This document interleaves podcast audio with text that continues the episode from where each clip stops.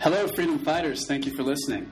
This audio interview is brought to you by Open World Magazine, the ultimate guide for pursuing a life of adventure and passion and setting up a location independent business that can support your dream lifestyle. Go check us out at openworldmag.com. Hi, welcome to another episode of the Open World Podcast. Thank you so much for being here. Today I'm joined by James Schramko. James was a top performing salesman at a car dealership where he earned two Mercedes Benzes as company cars, but he felt like there was not enough meaning to his life. He was chasing arbitrary moving targets. Despite the money he was earning, there was always pressure to earn more and buy more things that he didn't need. It was a constant cycle of needing to overachieve to pay off huge debts. So he started to question things and decided he wanted to strike out as an entrepreneur and set the goal for himself to earn as much through self employment as he was earning at a sales job. And as a result, he's created a successful SEO business and a design business. It took him about two years, and towards the end of that period, things started to really accelerate. And now he's created a brand and coaching business called Superfast Business, which helps entrepreneurs to accelerate their business performance and reach the massive success that we all dream about. He's the guru that the gurus go to when they need help with their business problems. I'm super excited to have him join us today. James, welcome and thank you for being here. Hey, thanks for having me, Danny. So perhaps you could tell me in the audience a little bit about your background uh, so we can get to know you a little bit and how you got started. Sure. Uh, went from school to a few different odd jobs while I was figuring out what to do with my life, and I thought I'd start accounting, which is weird if you know me now. Uh, didn't quite finish accounting. I ended up in a debt collection role over the telephone, which was my sort of eye opening welcome to the world experience and from there moved through uh, uh, finance, technology, and then into the motor vehicle industry when I needed to make a lot of money because I was about to have a baby, and um, this was in the mid 1990s. So through that sales role, I performed really well at that and became. Uh, a sales manager and then a general sales manager, and uh, ended up being a general manager in a Mercedes Benz dealership where I was responsible for running the whole thing and turning it around from a negative situation into a positive profit situation. So it was quite a challenging environment. And from there, as you correctly said in the beginning, I realized that I probably should apply all this knowledge to my own business. And uh, probably about 10 years ago, I sort of started that transition period of doing two things at once until I could let go of the job. And over the last eight or nine years, I've really just focused on building my own business into a way that that I like to have the business that provides to a good income and also the ability to have a, a life around that income and not let it consume me into some grinding, hustling, you know, machine-like cyborg. You mentioned that you're able to apply some of the things that made you successful as a salesperson to your entrepreneurial business. What would you attribute your success uh, when you were working at that Mercedes Benz dealership to? Well, I was always reading a lot and applying the stuff I learned. I noticed that's one thing a lot of professionals don't do is they sort of get to a point of where they're at and then they repeat the same year, year after year after year. And I always wanted to move forward. So I felt I wanted to progress. So I wanted to challenge myself. So I keep resetting my standard and seeing if I can up the bar and um, and refine and distill. So I got used to change and comfortable with the idea of change, and I'm not afraid to innovate and try different variations on things and challenge myself. And I think coming from a an environment where it was heavily uh, sort of performance based. You know, debt collections, you're always as good as your week on the telephone. Uh, in sales, you know, you, you're only ever as good as your last month of selling. And in general management, there's always targets and objectives to achieve for the business owner and the automotive uh, uh manufacturer uh, who are very demanding. So, because of that environment, I always got used to recalibrating and, and setting the bar higher. So, I think reading and applying information, especially around any topic that I wanted to get good at, whether it was selling, communications, negotiation, psychology, uh, self development, all of these things I just absorbed like a sponge. And of course, in Mercedes Benz, a lot of my customers were very smart people. So I was able to take on the lessons that I was learning from these very smart, high powered business people. Imagine if you had a whole lot of customers like Donald Trump, but maybe with better hair and not quite a psycho. You got uh, a really good cross range of, of sort of insights from billionaires, movie stars, uh, political heads heads of state, and uh, you know people running their own silent profit machine in the background where no one was looking, like in junkyards and, uh, and, and garbage trucks, like just the most incredible industries I got exposed to. I just soaked it all in like a sponge and learnt all the lessons that I possibly could, and, and many of them started offering me opportunities, which sort of piqued my interest to really make sure I studied more and, and checked out the legalities and the accounting ramifications of starting my own business, which is how I sort of led into having my own business. So you were just learning and becoming better every day, and then most importantly, you were implementing what you learned. How do you know whether someone gives you advice and whether it's good or not? How could you tell? Well, my grandfather taught me to have a good look at whoever you're getting advice from. You want to make sure that whoever you're getting advice from is qualified to give that advice. So, a classic example is the four hour work week. You wouldn't take advice from that book from a single young guy uh, if you have a family because it's not relevant to you. He has no context to be able to, he's not qualified to comment on hacks and lifestyle things. Because when, when that book came out, I was knee deep uh, with four kids, a couple of investment properties, and some share portfolios, and it's just not relevant. So I would have been better to take advice from a really successful customer of mine who had a family and set up good business structures and uh, was making a good profit. So you can filter out a lot of advice by qualifying people to make sure that they are the right person to get advice from based on their own achievements. And that would pretty much put a line through a lot of the would be advice givers that are out there in the world. Because if you ask them any sort of questions, what you would find is sometimes they won't reply to you at all. Uh, secondly, they'll never validate or verify or prove anything they're saying because they're th- purely theoretical. Um, and then there's just common sense. You know, they're too good to be true. You could pretty much screen those ones out. There's a lot of opportunists out there looking to separate money from the gullible and, and hopeful, unfortunately. Yeah, and I think that's the common stereotype that all of us have that these gurus are just um, taking your money and that's that's how they earn a living. But your your advice here was that uh, find someone who's very similar to your situation, where you are, where you want to be, maybe just a few steps ahead. Is that right? Well, as many steps ahead as you can get access to, ideally, but someone who's got a good, clear, someone who's established a path that um, is the most contextually relevant to where you're at. Okay, great stuff. So, how has your lifestyle changed since you made the transition from where you were to where you are now? Can you give me a peek into? Oh, dramatic difference. Uh, um, if you go back a decade ago, I would have. Uh, I was probably a little overweight, uh, a little pasty in the skin color, and um, a little unhealthy with the diet. And, and I was putting on a suit every morning, driving into an office, going into the pressure cooker of a hardcore environment, a very male dominated, uh, heavy ego, um, highly arrogant company, uh, you know, with dictates and demands coming down through from overseas. And they made all this pressure of competition where a customer could buy exact same product from any one of seven places within 30 minutes drive uh, and then all these constraints, you know, um, on us about what we can and can't do. So it was very frustrating. It was very challenging. Uh, and then after a full days of work, I would go home.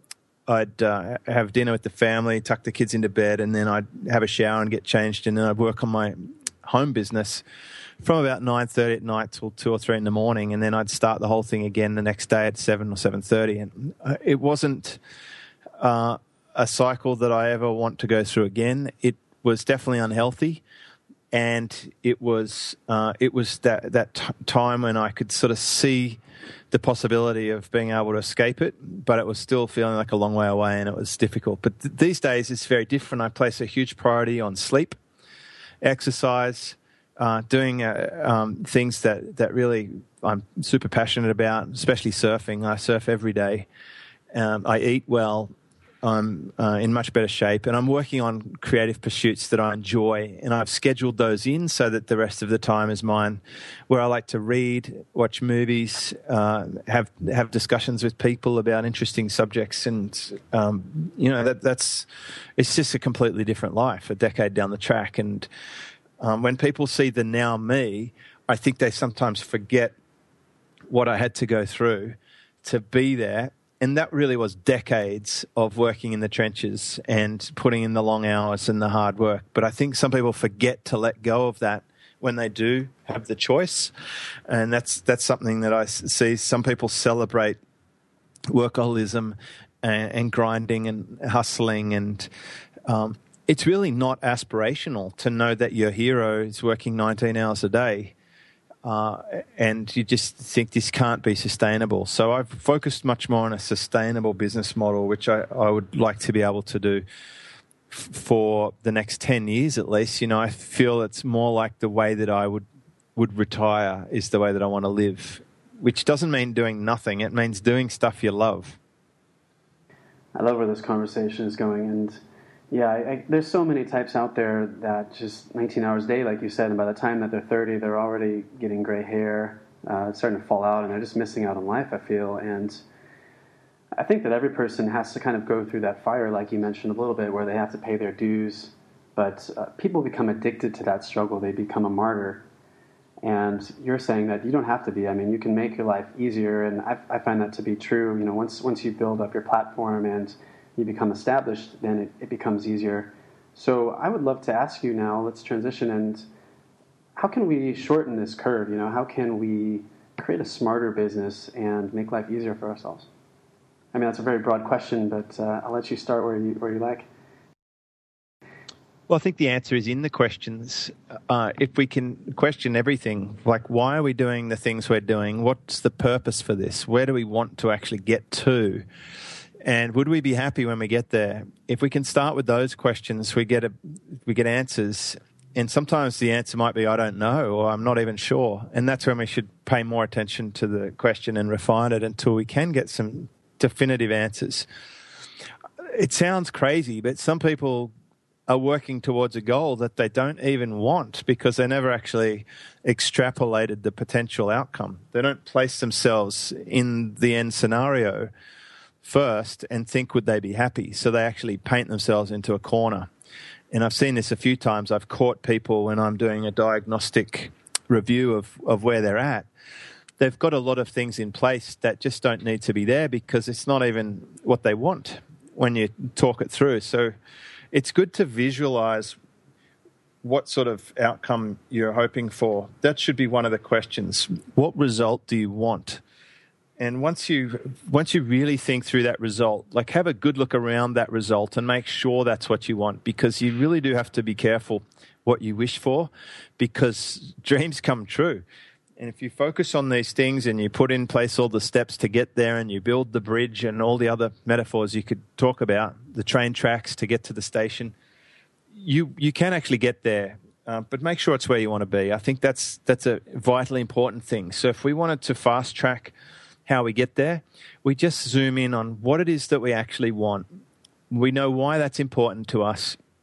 We identify the steps that will be required to get there, and then we eliminate everything else that's distracting us from getting there. And for a lot of people, I imagine that's going to uh, part, partly involve their inbox and their social media diet. so, uh, low information diet, correct? Well, it's the right information diet. Yeah. People can easily be distracted because sometimes if you the result you want is not meaningful enough, or it seems like it's too far away, then it's just a little more tempting to to just play in the meantime. And so far away, we're not worried about it. And there's no urgency and there's no deadline. So, breaking things down into smaller steps can be um, a positive way to do it. And, and of course there is a whole argument to that it, it is quite often hard to know what you want to be when you grow up. Uh, it's like we tell these 17 and 18 year old kids they've got to go off to university and do a certain degree so they can have a career in a particular job. I think that's a big call.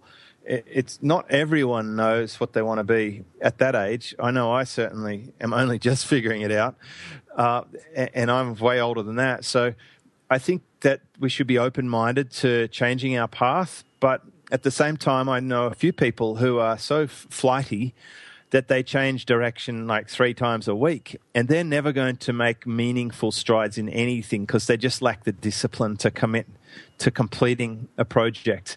And then then sort of leads to a secondary topic of uh, working to your own nature and understanding you know whether you like to start things or whether you prefer to finish things. And there's a lot of entrepreneurs are great at ideas and seeing opportunity in everything and starting a thousand projects and finishing none of them. So for those people, they need to put in place a structure uh, to to help them get completion on some of these things if that's important for them reaching the result they want. And I know you're also really big on efficiency and performance, and um, you know just being really competent and, and making those results happen really quickly how do you when you work with someone how do you help them to create this structure to manifest these goals well, I think I prefer effectiveness to efficiency. Um, okay. I like a Peter, Peter Drucker quote. This, um, it's better to do the right things than to do things right. So um, I'm always just helping people make good choices, which is to review the potential choices that they have available to them make them aware of any others they may have overlooked, and to then commit to the the most vital thing as a priority. And this is also described as an 80-20. Uh, it's covered in books like The One Thing, where you know just only a few things actually matter, and all the rest could you, we could do without. So I'm often helping people delete, eliminate, reconfigure, uh, prioritize, based on all the things they think they have to do, often we can just remove most of that and just give them a clear path. So if you like, it's like shining a torch in a dark room and saying, go there. And it's much easier if you have less inputs and you can uh, move along without the distractions and the interruptions. And the way that I do that is by using frameworks. i am quite a fan of checklists. So by using diagnostic checklists, I'm able to find faults and rectify them. In much the same way I learnt that that's how they fix problems in motor vehicles. If a customer's complaining about something with their car, the technician will ask them a series of questions and then they'll diagnostically eliminate potential issues until they find the cause and then they replace or rectify it and then then everything's fixed. And uh, it's it actually works in business as well is that like the five whys principle where they um, identify a problem and then they ask why? I guess the five whys is a really good example of how to get to the, the core of a problem fairly quickly. And it's certainly the, the reason Toyota was so successful. Uh, and it's definitely contributed heavily to the whole um, engineering process of, but yes, um, asking questions, um, having a diagnostic framework is definitely uh, going to make it easier for someone if they have nothing to start with. Is there a framework available that you recommend? I noticed that when I um, a few years ago I used the Dreamlining worksheet from the Four Hour Work Week to, just to kind of define what I want, like you're saying, and identify the steps to get there. Do you have one that you recommend? Well, I think uh, probably go to Gazelles and download some of their you know one page strategic plan. Uh, Verne Harnish is really good with that stuff. Okay, I'm just googling that right now. Gazelle one page strategic plan. Okay. Yeah. Gazelles.com. Okay, excellent. So, so once you've defined uh, what it is that you want, how do you? What's next? I mean, what what kind of business model do you or, or what's what's working really well with your clients as far as um, you know cashing in on, what they want or what their passion is? Well, I tend to look for ways that we can make a um, a recurring business out of it because that's my preferred business model. It's it's not a hammer that you can hit everything with, you know, uh, but it's certainly a growing trend. If you look at companies like Netflix and Amazon and Apple and even your own internet service provider and, and telephone communications provider, they're probably all using subscription plans with you. And I like that business model a lot because it really focuses on frequency and having a customer stick around forever is a fantastic way to create value. And it's rewarding for you, it's rewarding for the customer. So that's my favorite business model to help people um, because it gives them predictable cash flow. It allows them to um, still be creative and to to innovate, but also give them the stability of, of something that they can have as a long term asset. And so, what are some of the fav- your favorite uh, recurring business models, like membership sites, or uh, can you give us some membership examples? sites? Uh, It's certainly a sweet spot for me, and and service businesses. I've had a lot of success with service businesses and helping people um, package services. So, simply uh, hiring labour, creating a schedule of services, and selling those services on a recurring subscription. I, I took one business from scratch, past a million dollars a year in sales um, with that exact model. It started with just two subscription packages uh, that we sold, uh, like a high and a low one. And then over several years, we iterated it and built a team around it and created a saleable asset, uh, which has you know been a really good case study. And I've been able to help many others replicate that success in their own various service industry.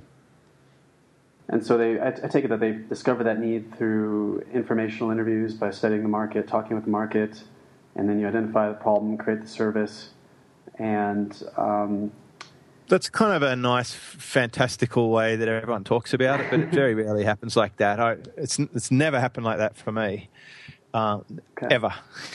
I always start with my own needs. Even my very first affiliate product was just my own struggle to build a website until I found the right solution.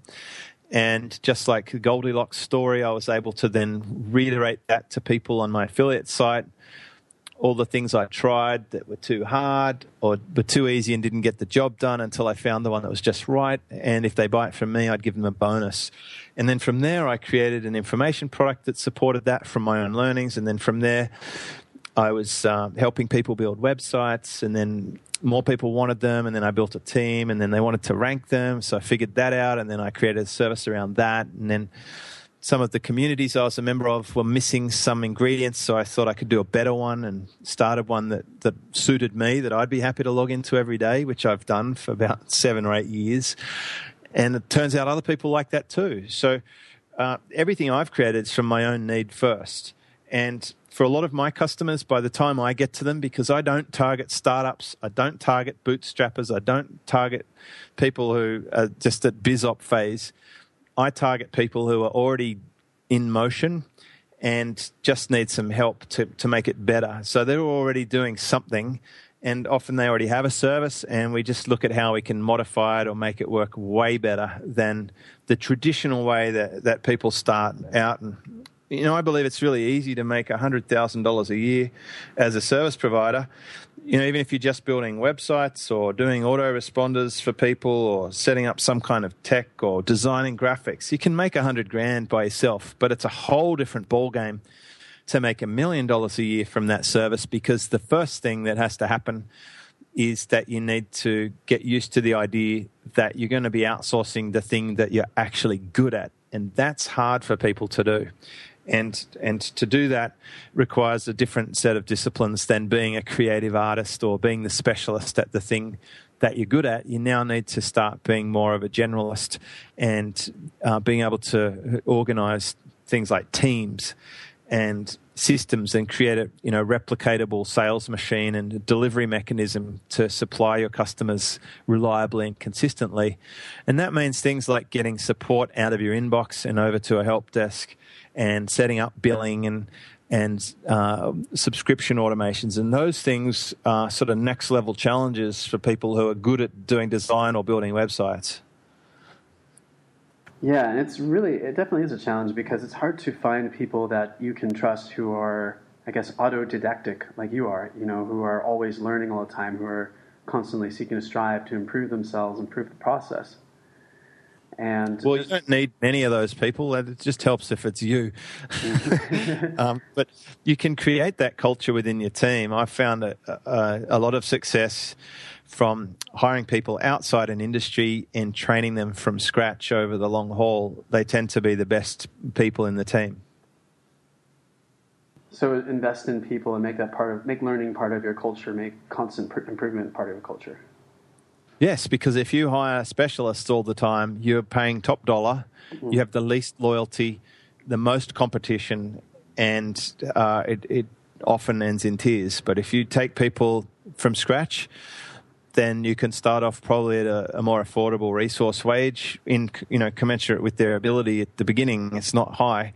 You put in the training effort. You create the culture. You get to install that brand new uh, processor with your operating system instead of having to reconfigure or erase someone else's bad programming.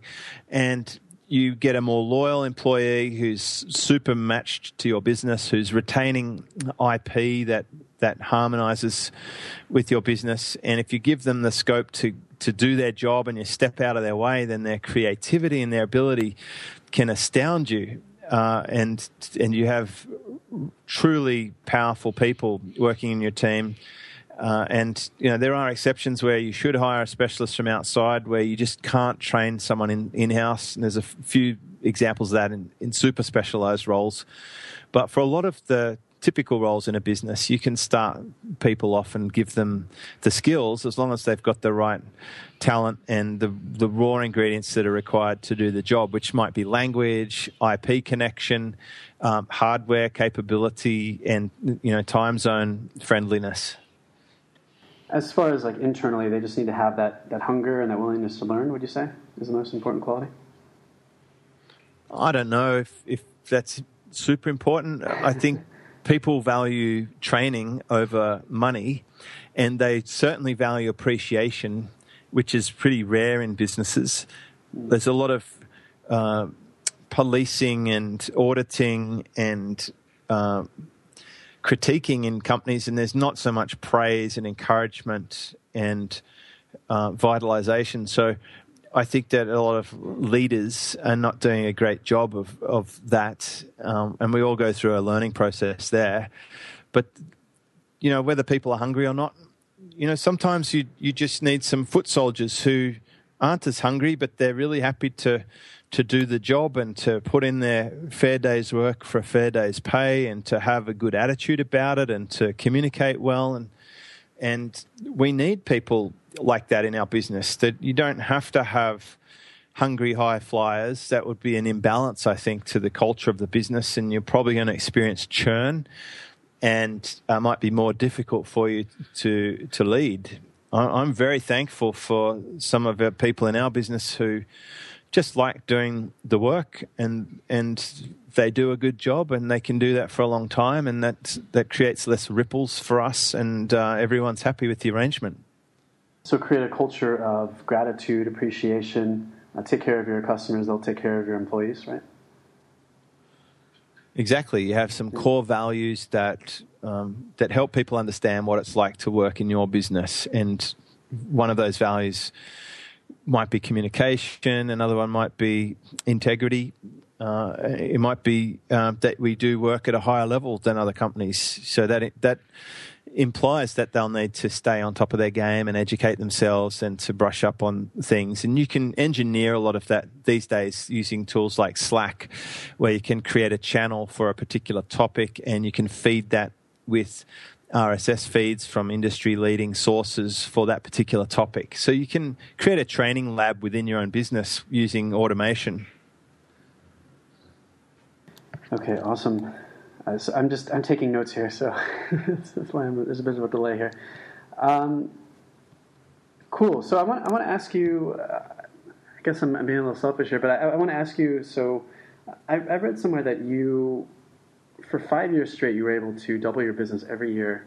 And for someone like myself, I mean, I'm I'm pretty comfortable with having maybe a handful of clients, maybe four or five clients, and earning six figures, but. Uh, it's it's really easy to to get your first clients to set up that client base. Uh, I can do that through my list. I can do it through Facebook, anything like this. But How do you walk me through this impressive marketing record of yours? I mean, how, how do you continue to get leads and clients repeatedly and double your business every year? Well, you profile your best customers and you ask yourself good questions like, mm. uh, who are my best customers? So obviously you need to know that one. And what makes a good customer? Why are they good customers? And where can I get more just like them? And what I found is a lot of my best customers would refer me customers because they were already happy. They're they're easily uh, across the idea that you're a good supplier because they will have to justify their own decision. So simply asking them is a good start. Just uh, and it's sim- simply just a little script like, uh, "Hey, Mr. Customer, who else do you know uh, that I could be helping with such and such?" Do you and ask- then if you do things like follow up, which is pretty rare, especially in sales and especially in the automotive industry, could you imagine if someone actually followed you up after the sale? It's like, anyway, a week later, you might say, So in the last week, where have you taken your brand new Mercedes Benz? And they might say, Well, I went to golf, I went up the coast, I went to our holiday house, I visited the family. And say, and, and how did people react to it? and they might say, "Oh, they loved it. They thought it was good." And then, what are they driving? And they might say, "Oh, BMW or Saab or an Audi." Can you put me in touch with these people? And often they would. So just a series of questions that are very logical and simple, but no one does it. Do you find that when you profile customers, do you have to have like a specific niche in mind? Because um, I find that when I started, I had a very broad niche, you know, because I had a variety of topics I wanted to talk about. But then it makes it a little bit t- difficult when I want to um, target what I offer to these people. Well, the most important thing to know is where did they come from and why did they buy? Mm. Which you can ask them when they buy, by the way. It's the easiest time to ask them. Track the source if you can using your analytics. But why did you buy is a great question to ask. And I used to ask that on my information product? Why did you just buy the blah, blah, blah? I survey people when they come to my event. Why did you buy a ticket to this event? You know, what what are you expecting at the event? Uh, what are you looking forward to? What's your biggest challenge? Where would you say you're at in business right now? I can learn a lot just by analyzing the customers I've already got. The customers you already have are by far your best asset because you know a lot about them. You can predict what else they might buy. You can survey them about what else they buy. You, they certainly would be connected to other people just like them. They offer you a range of, of data, um, and that's that's why companies like Facebook are just exploding because the customers are the product. You and I and everyone using Facebook are the product, and they know everything about us.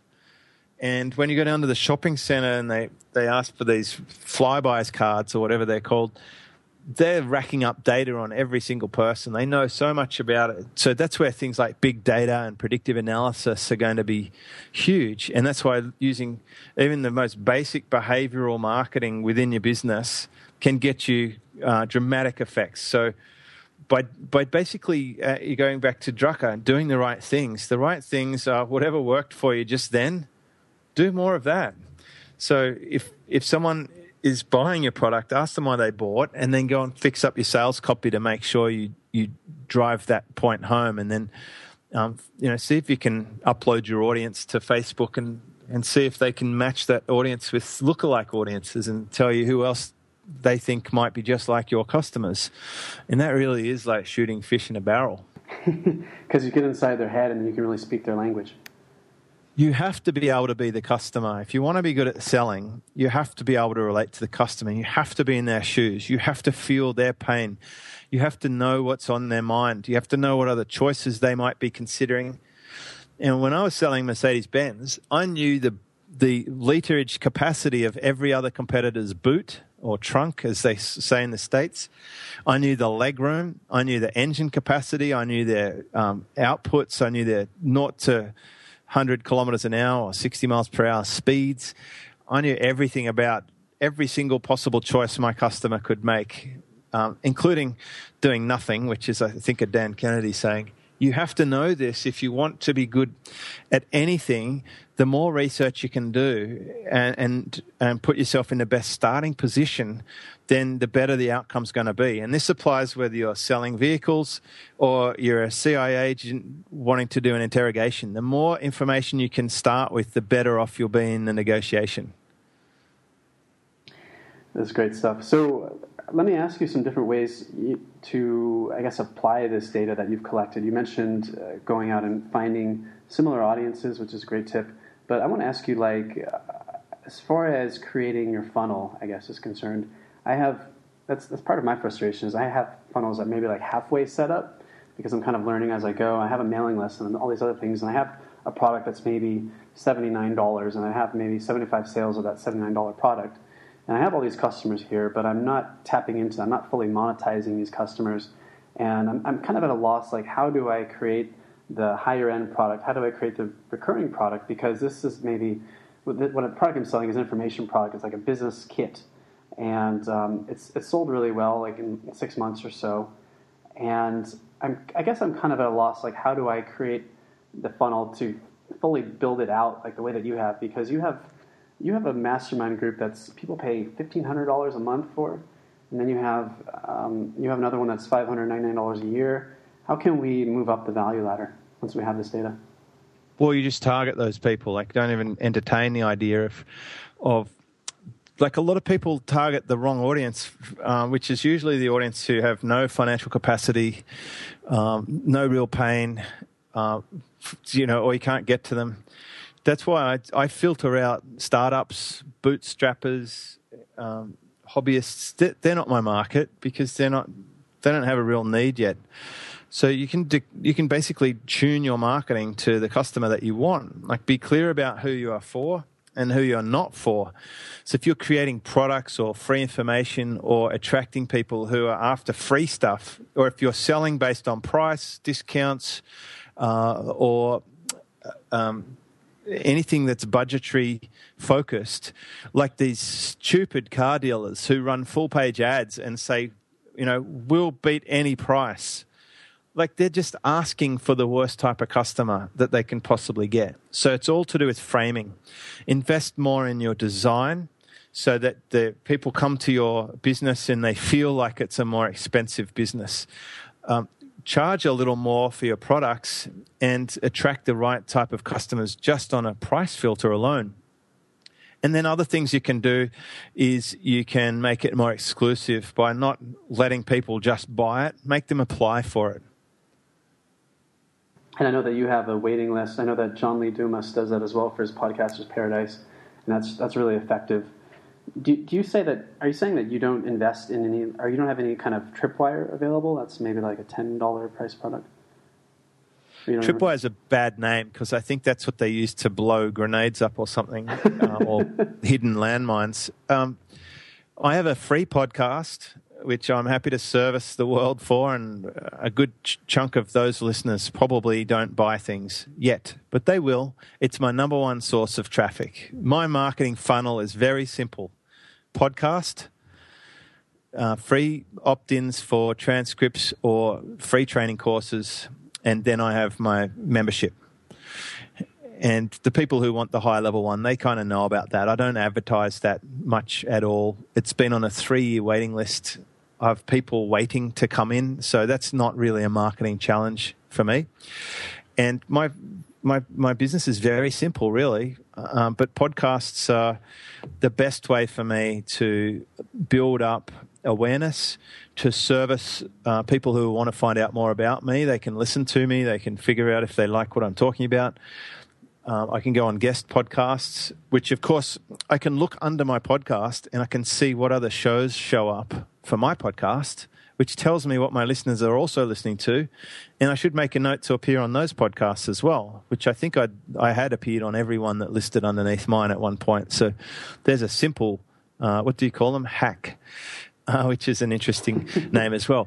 But then uh, the, the thing is that over time, um, you're going to get a feel for the right way to combine your products into a solution that your customers want. And a great place to start is your help desk or if you're still doing it via email, which I would recommend highly against, what are people asking you for? What do they chat to you about in between? You know, when they buy a product, what, what sort of conversations are they having with you? What unmet needs are they expressing?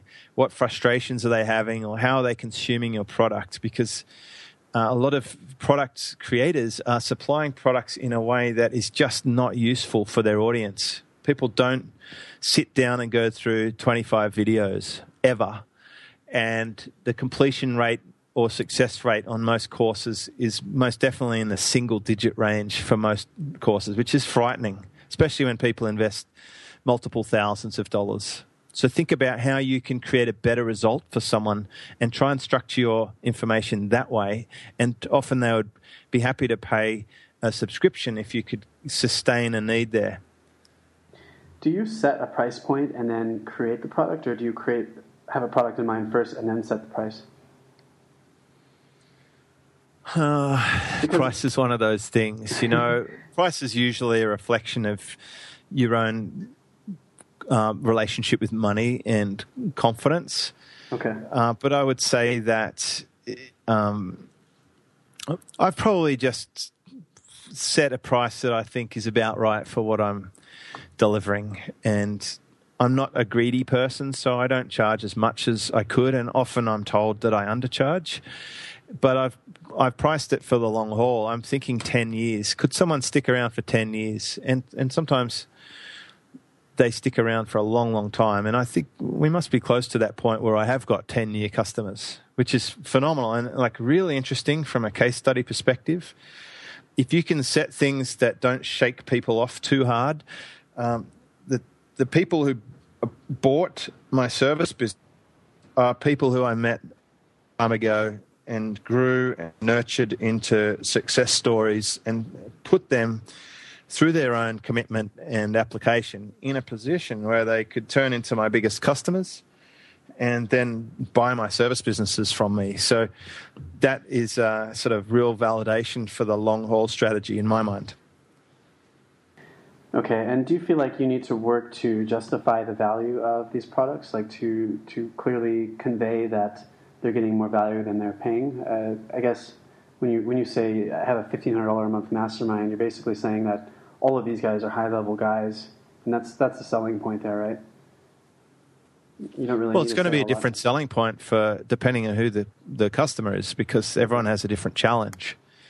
Um, for some people, no doubt they'd like to be a member to access a group of 30 other people who are like that, uh, who are at a level in their business where $1,500 makes a lot of sense for them to invest in the program. And then for other members, they really couldn't care less about the other people in the program. They're most interested in solving a particular challenge they're having where they can see a huge amount of value in having me on board. Uh, because if you think about it, let's say you had a $2 million a year business and you wanted to have a partner in that business. And let's say it costs you a million dollars a year in expenses to run that $2 million a year business. So now you make a million dollars profit now, if you have a partner in that business and it's an equal split, you're going to give them 500 grand uh, as their split, and you keep 500, and then you're going to pay tax on that. Let's say you end up with about 250 to 300 thousand dollars, or instead you could just partner with me, and I will help you. And for 18 grand a year, that's what I'll take for my part of the deal, and you get to keep the rest. So now you get a million dollars less 18 uh, to keep. So that's a way better deal for a lot of the people in my program, wouldn't you agree? Yeah, absolutely. Sorry, sorry for the delay. I was I was taking some notes there. That's right. I was hoping you didn't have to calculate the difference between 500 grand and 18 grand. so, um, so were you going to say something else? Only if you ask me a question. Oh, okay. Um, apologize. Uh, let me let me get back my train of thought here. So I was I was taking a note on, on something you said here. Uh, I call it partner tax, by the way. Partner tax. Okay. Yeah. So okay, so this this really just comes down to understanding who these really high value leads are, and just giving them an offer that really makes sense to them and is pretty much a no brainer, right?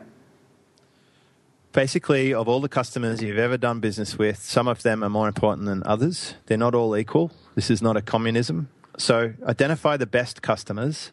And if you're clever, you'd be doing lead scoring. So give them points every time they purchase something.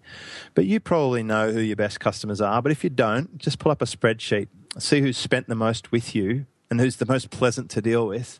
Start there. Ask them why they bought from you and what they like about it, and ask them what other challenges they have, and then repackage your program to suit your best customers. And don't worry about the worst customers, they're not even part of the, the equation. They don't count, they don't have a vote. Okay, cool. So I think I remember reading in a Dan Kennedy book, I think it was No BS Marketing to the Rich or to the Affluent, and um, they give an example that uh, women who want to find a rich husband, they will they give them advice like you got to hang out the right places. Like you can't go to KFC. You got to hang out at, at, like airports or you know really high end, uh, I guess bars, things like this. Are there certain places that you recommend people go like to to find these target clients? Like you got to go where they hang out, right? Well, they'll definitely be in higher priced masterminds just by way of filtering. Um, um, I've been to, in fact, I was asked to speak as a guest at someone's mastermind, and he charges thirty thousand dollars a year. And everyone in that room was quite qualified. They had substantial business interests, and they are a great target customer for me because they have big problems that need solving, and I solve big problems. So it was a good fit. And every single time I go to an event like that, I'll make some really interesting connections. I'll end up with some customers, and uh, it, it's it's a really low effort activity for the high yield. If you just go to a few of those to develop your market, that's the way to go. Uh, you're not going to f- find them in basically those free pitch fest type events. You're going to get the mentality of people who go to free pitch fest events, and that's not the type of event that you want to be attending. Um, as a as you know to look for genius people, what you're going to find is snaky salespeople from the platform making big commissions, uh, having people run to the back of the room in general, and there are exceptions. And of course, I was an exception when I spoke at a couple of those until I realized what they were, and I was disgusted by that industry. So, definitely targeting. I think Gary Halbert put it well when he was talking about having a starving crowd. Um, if you can, if you can get the right market and place yourself there, then a lot of the hard work's done. Right, and I've been to a couple of those events, like uh, through Learning Annex that you mentioned, where I'll hear Tony Robbins, and um, you know he'll say, "Do if you want to feel this good all the time, rush to the back of the room. I got my products on sale, you know, for uh, seventy-five percent off my audio cassette," and everyone's stampeding over themselves to, to get that deal. Uh, so that's that's what we the places we don't want to go. I take it, right? Yeah, you're getting the herd mentality. Yeah. So, so basically, what I gathered from what you said is, uh, what can I say? You know how I feel about those things.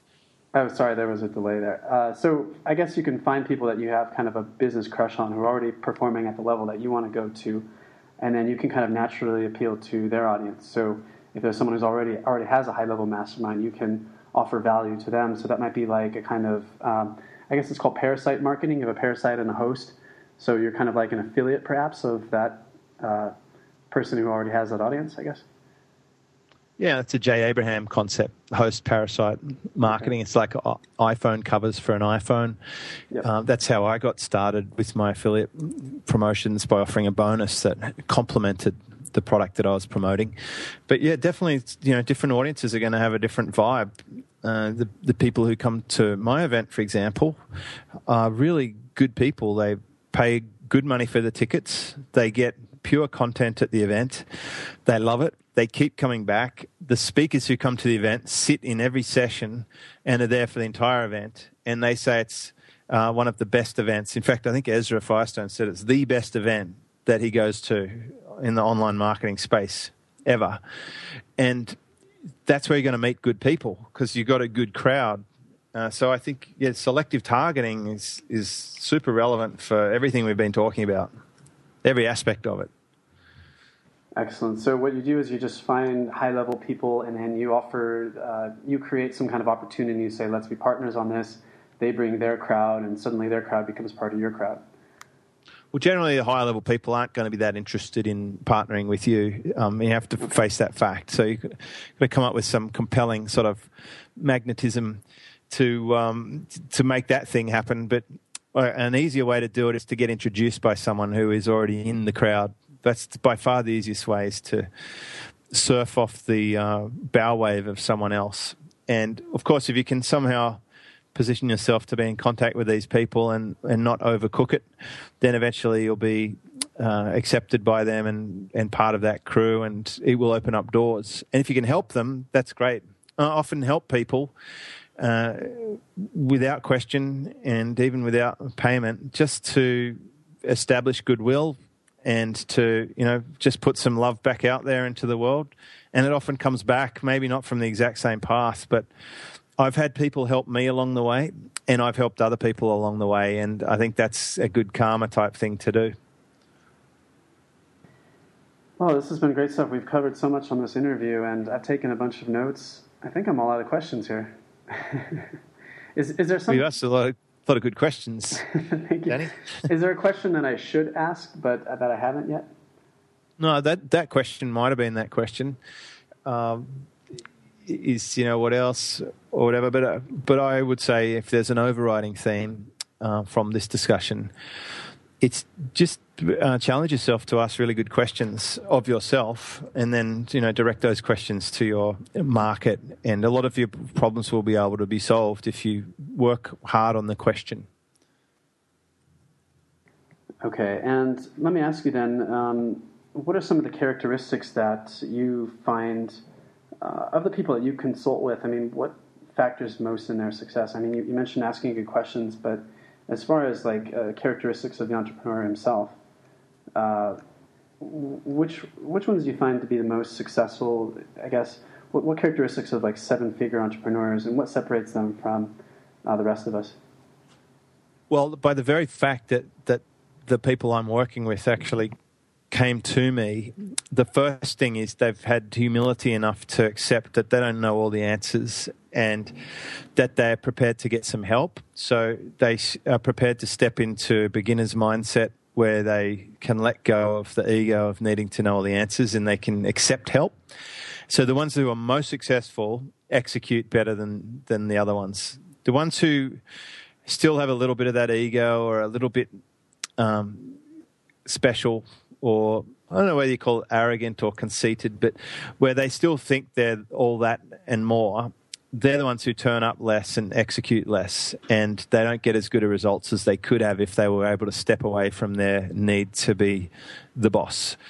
And uh, so there, there you go. The, one of the most successful people I've ever met is as curious as a toddler. Like, just asks what would appear to be basic questions. Um, and just because he knows the path to mastery is to let go of all the preconceptions and the, the ego and to empty his cup and to take on new knowledge and to rapidly get to a successful result. In the same way that when I wanted to improve my surfing and I hired an instructor for 10 lessons, I had to just accept anything he told me. If he tells me I'm standing the wrong way or I'm looking the wrong way or whatever, I, I don't want to argue with him or justify why I was doing it. I just accept what he says as a professional who I've hired to give me guidance and I just do it and the funny thing is that my surfing really improved a lot when I was prepared to change and accept that the professional knows what he's doing, and uh, that I was. I've just got to. I can make that instant decision to change. I don't have to fight it or justify it. And we don't have to justify things. A friend of mine, Seth Ellsworth, said at my own event that the lion in the jungle doesn't have to justify why it chases down its prey. It's just what it does and we spend too much time worrying about what other people think and and sort of trying to act consistently with our own image of ourselves. We can change our self image instantly, and the more we're prepared to do that, I think that that elasticity allows us to be more successful quicker. That's great advice there, and I think it's so true that our, our egos are thieves that block us from making further progress and you brought up a great point that I guess that most successful people they listen and they learn more than they preach or they talk. And when they, they get information that's good from a good source, then they're I guess the other thing you alluded to is that they're really quick to implement it. They don't just sit on that knowledge. Well, it's like you're taking notes during this call when you could have played it back, but you're an implementer, Danny. And it's true what they say about uh, when you teach, you learn. Like I've probably had, I've had the best view to my own training of anyone. I have been to every one of my training sessions uh, with everyone I've ever trained, and I take notes and continually refine and improve my process because I want to be good at it, and that's that's what mastery is about. It's about never feeling like you've reached the limit or the summit. There's always that next level that you can go to, even when you think you've got gone as high as you can go. There's unlike um, the you know the highest mountain in the world. Our own mindset really doesn't have a limit. And there's always more to learn. And I've made it my personal goal. You mentioned taking notes. I made it my personal goal to implement at least one thing from every podcast interview that I do um, and just really, you know, like I've, I've, drilled you about your expertise, and I, I really want to drill down and, and see, you know, because everyone has something that they can teach us. I feel like. Yes, well, uh, hopefully you can find one thing out of this whole podcast that's going to be worth your while. it's it's been very uh, insightful and inspirational, and thank you so much for being so generous with your time and knowledge, James. I really appreciate it. Thanks, Danny, and thanks for asking great questions.